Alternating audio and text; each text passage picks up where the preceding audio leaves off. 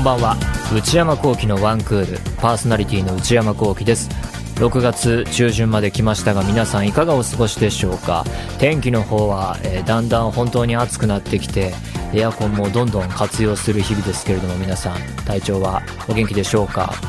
最近は世界的に本当経済活動が再開してきたなっていうのがニュース等からも見て取れるわけですけれどもね。あの日本でもえー、私は声の仕事やってますけれどもどんどん再開し始めてもちろんやり方等々もすごい変わってるわけですけれども業界の方は動いていてニュース見ててもあの僕の趣味の話になっちゃいますが、えー、海外サッカーはねブンデスリーガを皮切りに結構始まっていてですねまあとはいえ無観客でやってるのでニュース見てると練習試合のようにまだ見えるっていうかね慣れないですねあの光景は。歓声もないし、うーん、なんとも言えない雰囲気ではありますけれども、とはいええー、そこからリーガも再開したり、あと、プレミアとかね、セリエ A ももう目前に迫っているっていう感じでね、その辺は楽しみなんですけれども、えー、東京では映画館がまた再開したっていうのも、えー、見まして、まあ、とはいえ新作の公開がたくさん延期になったので、新作は数が少ないかなと思うんですけど、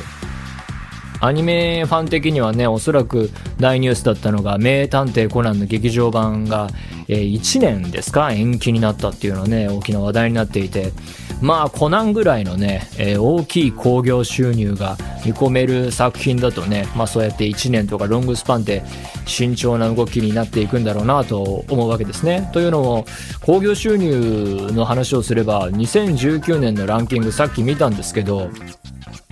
まあ天気の子が、ぶっちぎりで行く中で、名探偵コナンの劇場版っていうのは、ディズニー作品と天気の子を抜いたらもう他は勝てないんですね。もうここまで巨大な作品になるとはっていうのは驚きですけれどもあの僕全然知識がないのであのある種なんて言うんだろうな、まあ、子供向けっていうと大雑把な見方になっちゃってると思うんですが今やしんちゃんだとかねドラえもんだとかポケモンだとかっていうのが同ジャンルとしてえー、考えてたんですけどそこから今はもう一歩抜けてコナンがねほんとたくさんの人が見る作品という立ち位置になってるんだっていうのはねそれ見て改めて驚いたんですけどね、えー、まあそれは1年延期だというニュースがありましたがでも僕は映画館は、えー、3月後半に行ったっきりでそこから自分はまだ行ってないですね。始まったっていうのを見ても。うんなんかいろいろ旧作の面白いラインナップはあるなっていうのをやってるのは見てるんですけどなんかね気が引ける部分があるんだと思うんですね。でなんでだろうって考えた時にやっぱりまず一つ思いつくのが家にいるステイホームの期間が、まあ、仕事とか業界がストップってしていた、えー、っていうのがあり、えー、そういう期間がまあまあ、割合的にどうなのかわからないですけど長かったっていうことがまず一つ思いついてそして仕事がまた業界が動き出したら動き出したでもう仕事場の風景とかやり方が様変わりしちゃって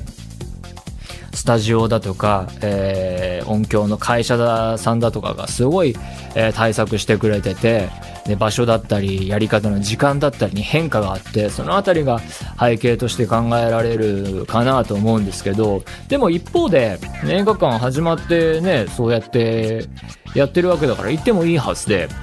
だしそれに加えてあの今ってね座席とかも一つ飛ばしで予約できるというかあの見られるような状況だしでそれで観客がみんなマスクしてで換気も効かせていればリスクはねかなり少ないんじゃないのかなと素人としても思うわけですがだから理性としては言ってもいいんじゃないのかなと思うんだけれどもっていうところがあってやっぱりこういうのの背景ってこう日本独特の文化っていうかで今回に関しては法律上そうするしかなかったっていうこともあるんでしょうが自粛自粛できてしまったっていうことがあるんじゃないのかなって自分を振り返っても思っていて自粛をある種迫るお願いすることでこうここ何ヶ月かで、えー、東京とかね一定の成功水準と言っていいような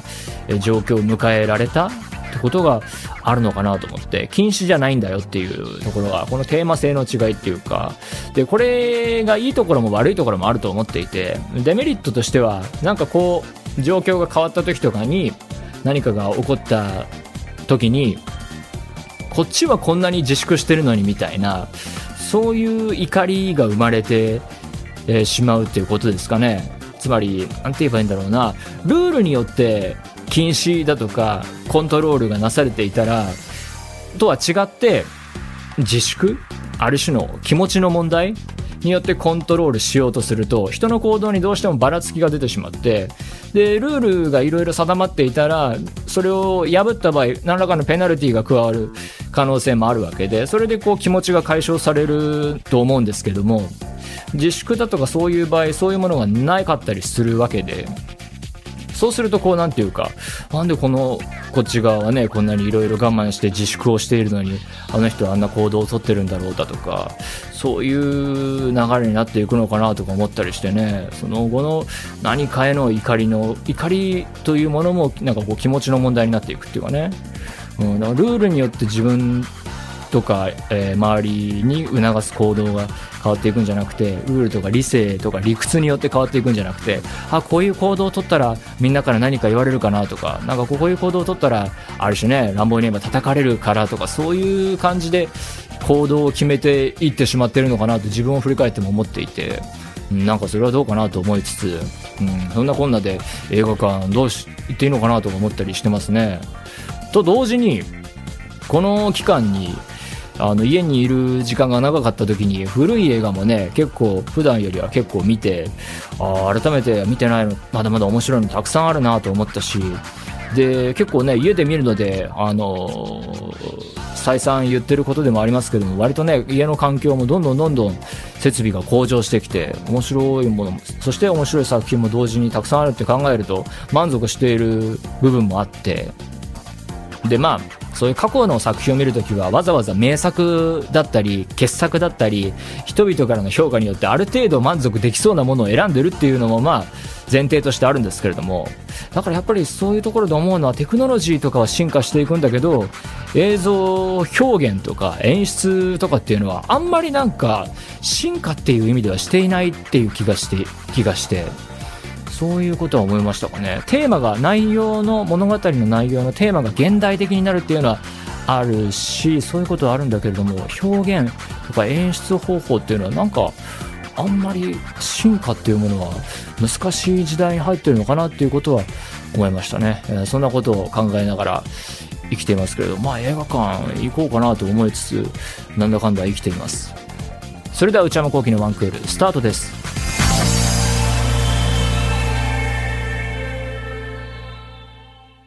えー、それではお便りを紹介していきます。えー、まずは、ラジオネーム、小畑郎さんからいただきました。えー、群馬県高校生の方、16歳だそうです。内山さん、こんにちは。最近はとても暑いですね。ほんとそうですね。どうでもいいことなんですが、聞いてほしい出来事があったのでメールを送らせていただきました。最近部屋の片付けをしていたら、小学校の時に使っていた落書きノート的なものが出てきたんですが、まああるあるですね。その内容が痛すぎたのです。まあそれもあるあるですね。昔書いたラブレターが出てくるとかね。えー、その内容とは当時よく聴いていた音楽の歌詞を全部書き出して、その歌詞にダメ出しをしたり褒めたりするという内容です。例えば、なんでここにこの歌詞を持ってきたのとか、えー、この歌詞はすっごい共感する。えー、中盤にこの歌詞を持ってくるのはセンスがある、などなどいろんなことが書いてありました。今思うと自分が言えることじゃないし、作詞もできないのに自分が正しいと思い込んでいた自分がバカだったなと思いました。誰かに見つかる前に自分で見つけ出すことができたので安心しました。内山さんもこの自粛期間中に部屋の片付けはされましたか？何かお宝が出てくるかもしれません。それではお体に気をつけてお仕事頑張ってください。応援しています。はあ。なんか、パッとこれを読んで思いついたのが、ね、こういういろいろ、あの、昔書いたものが出てくるって、あ片付けしたりしてるとあると思うんですけど、有名な小説家の人とか漫画家の人とかが、あ亡くなってから、こう、それこそね、部屋を片付け、えー、られてる時に、実はこんなスケッチ撮ってたとか、実はこんな文章があったとか発見されて、そういう有名人とか偉大な作品を残した人だと、あの、全部こう発表されるっていうのが、なんかこう、それいいのかなと思っちゃう時もありますよね。なんか貴重な、えー、作品が再発見されたり、あ、こんなのも残してたんだなっていうのがある一方で、こんな手紙とか、個人的なあ内容まで出していいんだろうか、出ちゃっていいんだろうかと、え、思ったりすることもありますが、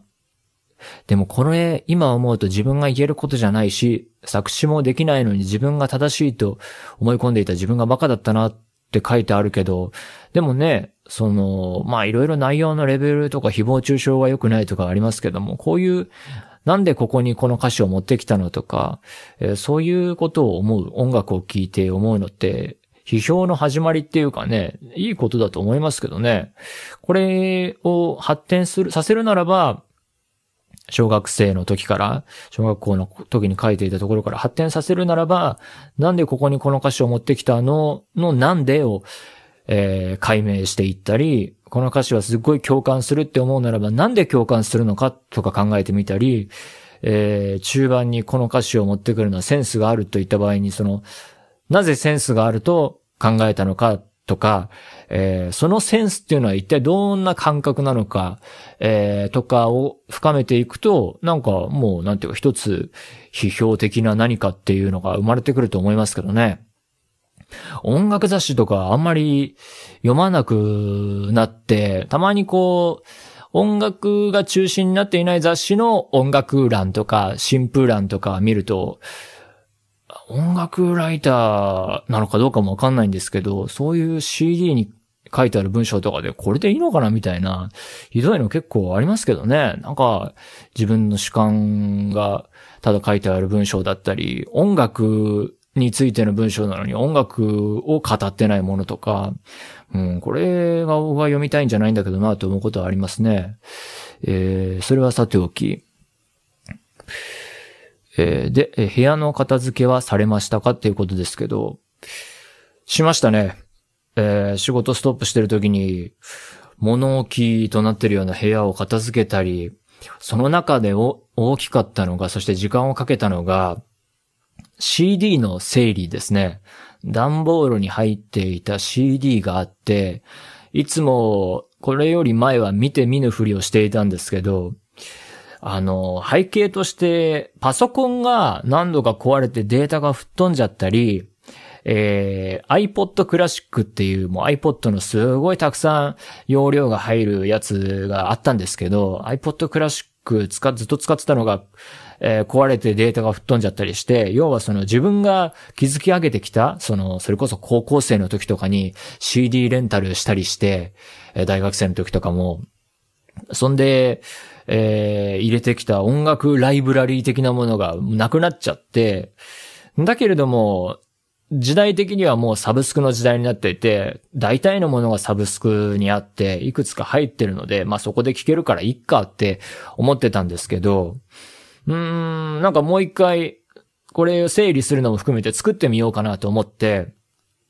この期間に、その CD を一枚一枚、まあ、まず音質を、前、昔は MP3 で適当に取り込んでたけど、それをこう、取り込むファイル形式とか、ビットレートの部分を、そのいろいろ検索して CD と同等で取っとくならば、この数値に変え、設定するっていうのがあったので、それにして、だからそれを、に設定変えて、ずっとコピーして PC へっていうのをずっとやってましたね。結構時間かかったな。で、段ボール整理したら色々出てきてね、あの、仕事、業界の知り合いの音楽活動してる人からもらった、えー、CD とか、出てきたんで、それ入れたり、あ、こういうのあったなとか懐かしいの気分になったり、あと、昔、あの、業界のもう先輩に当たりますけど、福山淳さんという方にもらったあのね、伊集院光さんの90年代のラジオ音源がね、5年分ぐらい入ったやつがあって、それを、ああ、あったなと思って、それを取り込んで整理したりね、いろいろ出てきましたね。あそれしながら、あの、動物の森をやるっていう、もう取り込んで、取り込んでいる最中に待ってる時に動物の森進めて、あ、終わった終わったって CD 入れ替えてっていうのをやる日々がね、結構何日かありましたね。そう。で、取り込んだら取り込んだで、た、ただ取り込むだけでもかなり時間がかかったんですけど、そこから結構凝り性なもんで、やっぱりアートワークとかもね、あの、ないやつは入れたくなっちゃって、アルバムの画像検索して、サイズ大きいやつ、えー、持ってきて入れてとかね、一枚一枚やりましたね。あと、すぐ検索できるように振り仮名つける、漢字に振り仮名つける作業とかね。漢字とかめんどくさい文化だなと改めて思いましたけど、漢字に振り仮名振ったりね。で、iTunes の仕様なのかどうかわかんないけど、てか iTunes ってもうないのね。ミュージックに行っちゃうんですよね。なんかよくわかんないけど。そう、そのアルバムが分かれちゃうのをなんかいろいろ直したりね。もうそういう細かい、普段だったら絶対めんどくさくてやらないやつを、細々としたこと途方もない時間かけてやってましたね。まあいい暇つぶしにはなりましたけども。えー、そんなことはやっていました。えー、ということで、皆さんも何でもいいので送ってみてください。皆様からのお便り引き続きお待ちしています。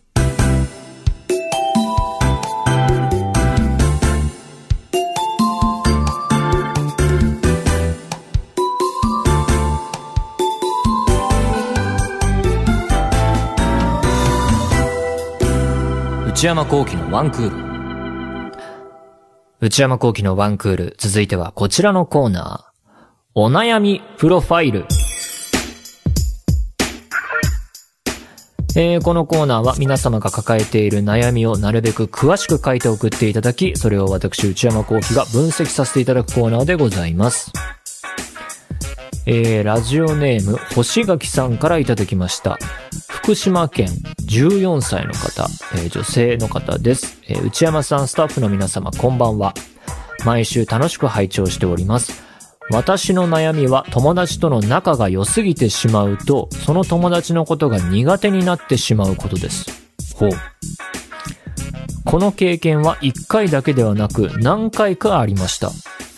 お話ししたり、遊んだり、同じ時間を長く過ごしていると、だんだんその友達のことが気持ち悪く思えてきてしまい、苦手になってしまいます。一旦その友達から距離を置こうと思っても、関係上は仲がいいので、相手の方から近づいてきてしまい、距離を置くことはできませんでした。他にも冷たい態度をとってみたりもしましたが、あまり効果はありませんでした。ほう。内山さんはこのような体験をしたことはありますか？また、もし苦手な人が近づいてきた時、どのような対応をしますか？教えていただければ幸いです。だんだん暑くなってきましたが、お体を大切にこれからもお仕事頑張ってください。応援してます。うーん、難しいですね。えー、内山さんはこのような体験をしたことはありますかと。で、このような体験というのは何かというと、えー、友達との仲が良すぎてしまうと、その友達のことが苦手になってしまうこと。仲が良すぎると苦手になる。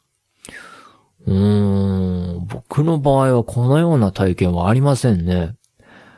仲がいいなら、まあ、オールオッケーかなと思うんですけれども。まあもちろん、例えば14歳の時とか、小学生の時とか、昔は、今僕29歳ですから、昔は仲良かったけど、今は、徐々に連絡取らなくなったりして、疎遠になったとかはいくつもありますけどね。そういうんじゃないですもんね。仲が良すぎてしまうと、苦手になってしまうと。えー、お話ししたり、で、その、えー、その経験を具体的に言うと、お話ししたり遊んだり同じ時間を長く過ごしていると、仲いいんだもんね。だんだんその友達のことが気持ち悪く思えてきてしまい、苦手になってしまう。メールを読んでいて、ここはちょっとよくわからなかったですね。あのー、気持ち悪く思えてしまうっていうのは、どんなところが気持ち悪く思えてきてしまうのか。で、どんな、何が気持ち悪いのか。そして、なぜそれを気持ち悪く思ってしまうのかっていうところはね、えー、もうちょっとディテールが欲しいなと思うんですけれども、えー、何かしら理由がね、あると考えやすいかなとは思いますが、まあちょっとわからない部分があるというのを前提として進みますが、まあなんか、何らかのメカニズムによって気持ち悪く思えてきてしまうと。で、その結果苦手になってしまうと。で、距離を置こうと思っても、仲がいいから相手が近づいてくる。まあ、それはそうですね。距離を置くことができない。はあ、で、まあ、このような体験はないと。もし苦手な人が近づいてきたとき、どのような対応をしますか？うーん。確かに、こういう状況において、もう近寄らないでくださいっていうのは、ちょっと難しいことですからね。僕の場合だったら、徐々に離れていくようにしますかね。うん、14歳だから僕とはシチュエーションが違うと思うんですけど、その人がいるところ、いそうなところに行かないとか、連絡をまめにしないとか、離れた、離れたい、離れるっていうのが前提だとしたらですけれども、うん、例えば連絡で言ったらメールとか、うん、LINE とかメッセージとか、若い子だったらインスタとかですかね、そういうのに対して、えー、返す、返さなきゃいけないと思うならば、その返す頻度だったりスピード感をどんどんどんどん収めていく。半日後、あるいは1日後とかに返すようにして、内容的にもその後があんまり続かないような、えー、クエスチョンマークを入れないような、え、文章にして、言い切りの形をとって、あんまりこう、続かないような連絡にするとかですかね。恋、恋に離れるならば。ただまあ14歳ですから、中学生ですかね。こういうこともやりにくい状況もあるでしょうしね。ただ、まあもうそこから10年、15年経ってる身からすると、中学生で地域によっていろいろ、条件はあるでしょうが、高校にまた変わると、高校生になると、そこでまた人間関係がリセットされることもあると思うので、だから縁がそこで切れる、切れてしまう可能性も高いとは思いますけどね。うーん、考えられることはこのぐらいですかね。うん、ただまあ、そうやって離れて、また10年経って、20代中盤ぐらいになって、周りの人が結婚したりした時とかね、まあ同窓会で集まろうとかってなった時に、えー、たまたままたその苦手だなって今思ってる人と会ったりして、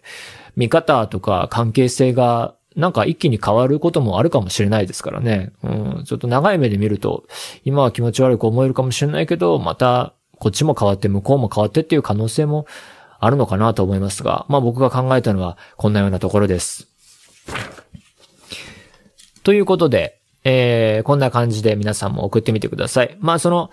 初めて送ろうとしてるような人に言うならば、そのディテールをね、あの、プライバシー守れる範囲で、えー、細かい、えー、こういう具体的な情報だったり、えー、なぜ、どうしてとか、何がっていうのを、えー、考えつつ書いてもらえると、もうちょっと考えも深まるかな、とかは思いましたね。えー、皆様からのメール、引き続きお待ちしています。以上、お悩みプロファイルでした。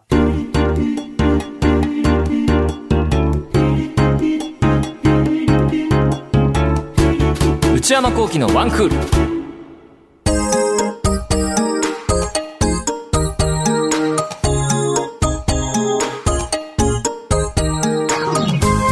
内山幸喜のワンクール。そろそろお別れのお時間です、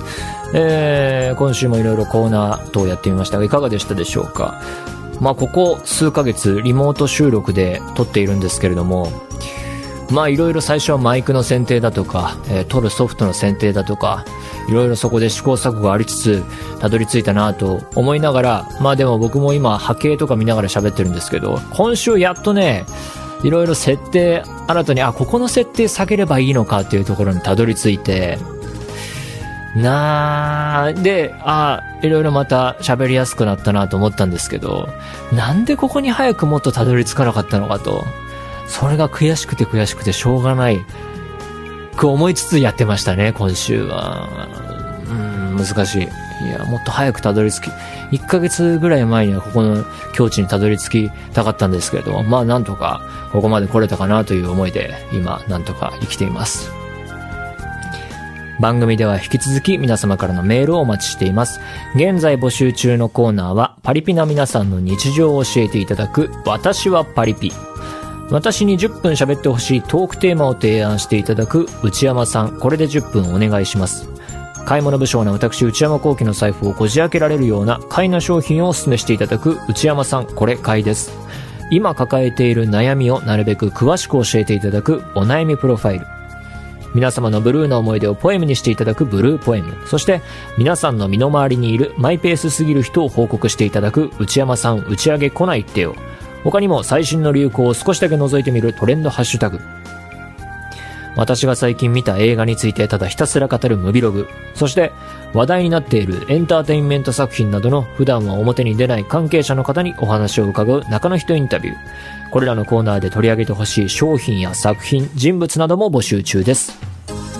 すべてのメールはこちらのアドレスへお願いいたします。one.joqr.net one.joqr.net 番組公式ツイッターアカウントは、アットマーク、one, アンダーバー、joqr です。こちらもぜひチェックしてみてください。この番組は、ポッドキャストと YouTube でも配信中です。ポッドキャストは、ポッドキャスト QR、YouTube は文化放送エクステンドの公式チャンネルで配信しています。更新は火曜日のお昼予定です。それではまた来週、さようなら。